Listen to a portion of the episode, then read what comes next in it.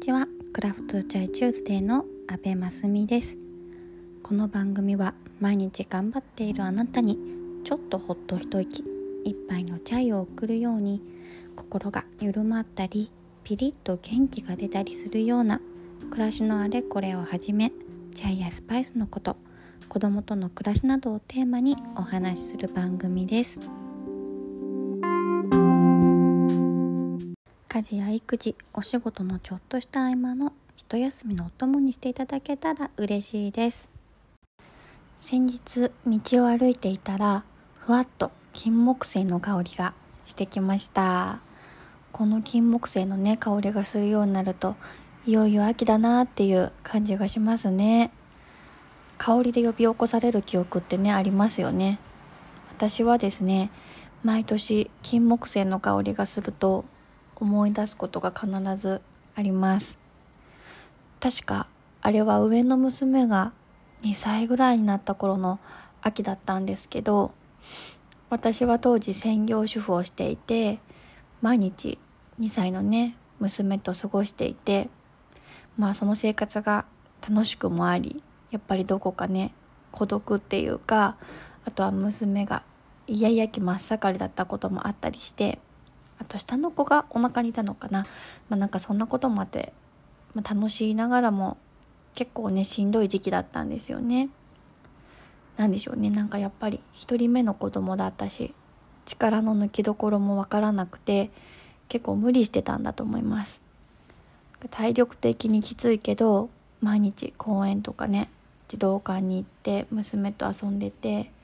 なんかそれを好きで楽しくてねやってればいいんだと思うんですけど何て言うかそれをやってあげなければいけないとか外で遊ばせてあげなくちゃみたいなそういう気持ちでやってたような気がします。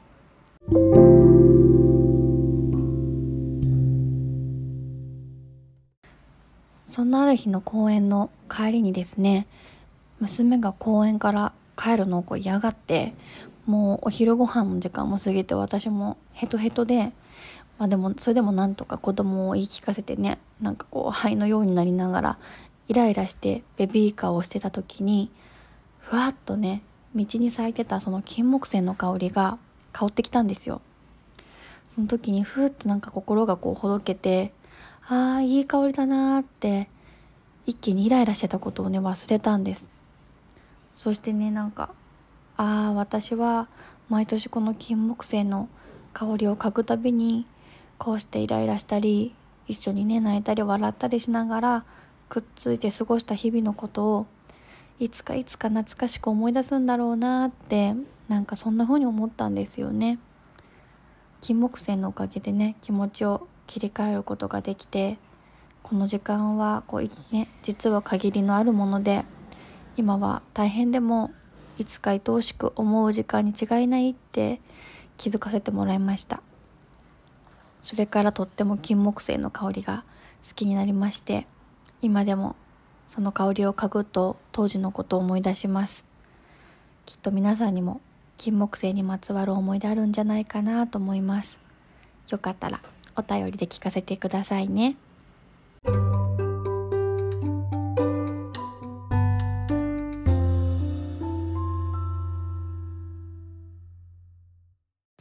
さてそれでは今日もですね、妄想レターのコーナーしていきたいと思います。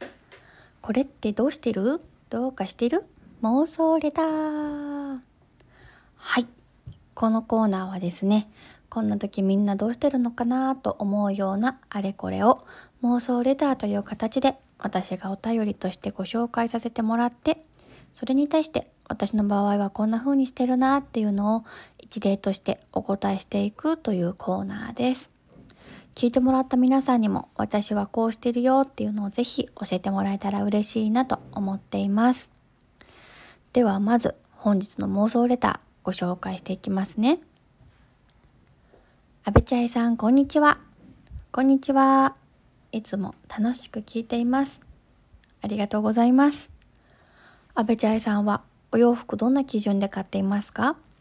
?30 代になり子供も生まれ、服を選ぶ基準が好きな服から汚されてもいい服気軽に着られる服に変わってしまい久しぶりに何か自分の気分が上がる服が欲しいなと思ったのですが、すっかりファッション迷子になっています。お洋服事情のお話が聞きたいです。とのことです。わかりますね。私も子供が生まれてから、いや妊娠中からかもしれないですけど、お洋服を選ぶ基準すごい変わったなと思います。なんかね、素敵なお洋服着てても、よだれつけられたりね、なんか食べこぼしつけられたり公園行ったら泥つくしなとか思うと汚されてイライラしたりなんかね悲しい気持ちになる素敵なお洋服ってなかなか選べなくってシンプルで扱いやすい服っていうのが基準になってたなってね子供がそういう時期はやっぱそうだったなと思います。まあ、でもそんな中でも、まあ、シンプルで扱いやすいけど素敵なものっていうのを探したりするのもそれはそれで結構楽しんでたかなとも思いますね以前は白い服が結構好きでよく選びがちだったんですけどなんか汚れてもいいようにと思って黒い服を結構選ぶようになったんですよねそれまではなんか選ばなかったのでなんか自分としては新しい発見だったんですけど今はね黒い服すごく好きになりました白い服が好きって思ってたけどなんか黒い服着てみたらなんかシックで結構いいなとかねそういう新しい自分の発見みたいなのも楽しいですよね。で黒い服がいいなって思うようになってからは私のクローゼット結構シックなカラーになりがちだったんですけど最近ね近くでやっていた小さなフリマに行ったんです。そしたらそこでねなんか素敵なピスタチオグリーンとこうオレンジっぽいブラウンのねワンピースに出会ってなんか最近の私だったらなんかあんまり選ばないカラーの洋服だったんですけど、まあ、フリマプライスだったっていうこともあってお迎えしてみました。そしたらねなんかそれが結構良くて結構っていうかすごい良くて気に入りまして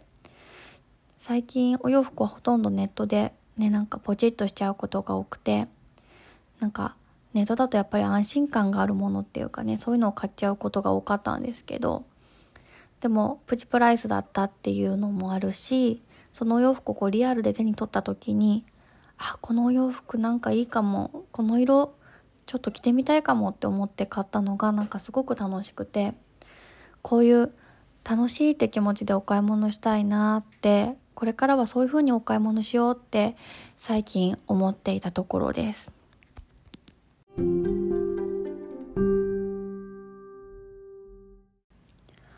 あと最近ですね、まあ、ふらっとツイッター見てたら流れてきた記事がすごく良くてなんかエッセイストのすいすいさんっていう方が書かれたノートでなんかクローゼットの中身を入れてたものを全部捨てて自分の心がワクワクするヴィンテージショップのクローゼットのお洋服だけにこうまるっとクローゼットの中身をその洋服に変えたら私っていう人間がまるっと変わったみたいなお話でねこの話とっても良かったので気になった方はすいすいさんのアカウントのね上のとこに貼られてたのでよかったら見てもらえたらいいかなと思うんですけどなんかワクワクするものとか楽しいものを選ぶってすごく大事なことだなって思ったんですよね。なんか最近そういう気持ちでお洋服を見てなかったかもなと思ってなんかそういう価値観というか基準みたいなのを大事にしたいなって思いました。あともう一つ思ったのはそれってなんか何も、ね、お洋服も新しいものじゃなくても素敵なものってたくさんあるんだよなっていう世界のことにちょっと思いを馳せるようになりましたヴィンテージっていうとねなんかすごく敷居が高く感じちゃってたんですけどなんか本当にねあのすいすいさんの記事でも書かれてたけどおしゃれな人たちが着るものとかお洋服すごく好きで大事にできる人しか着ちゃダメだよなみたいなそういうなんか先入観みたいなのはすごくあって私とは全然別世界のものっていう気持ちがあったんですけどなんか先日私が体験したみたいに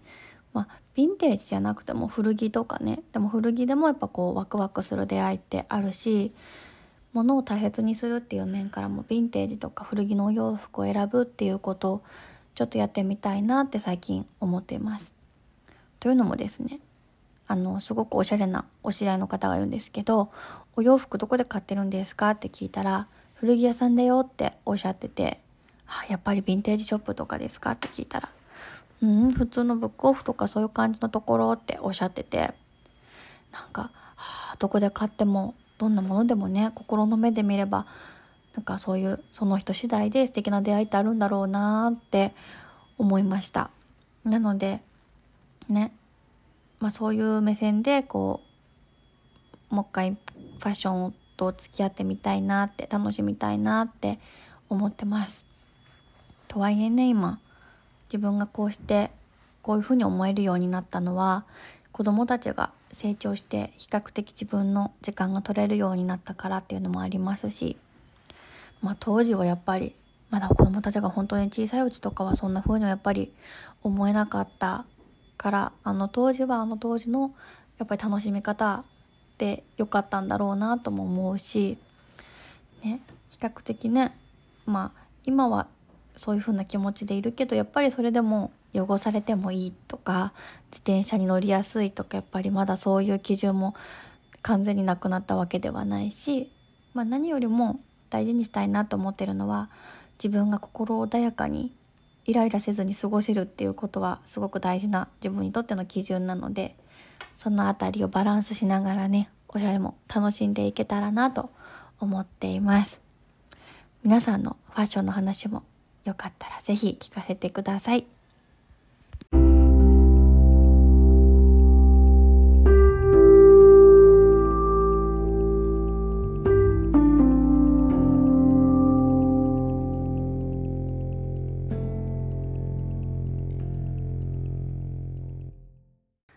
最後に告知なんですけどチャイシロップチューズデーが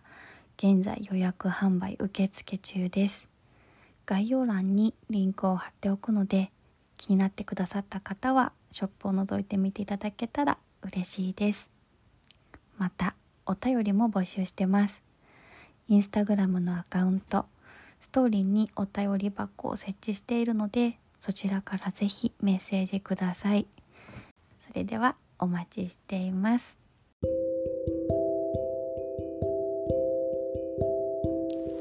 それでは今日はここまで。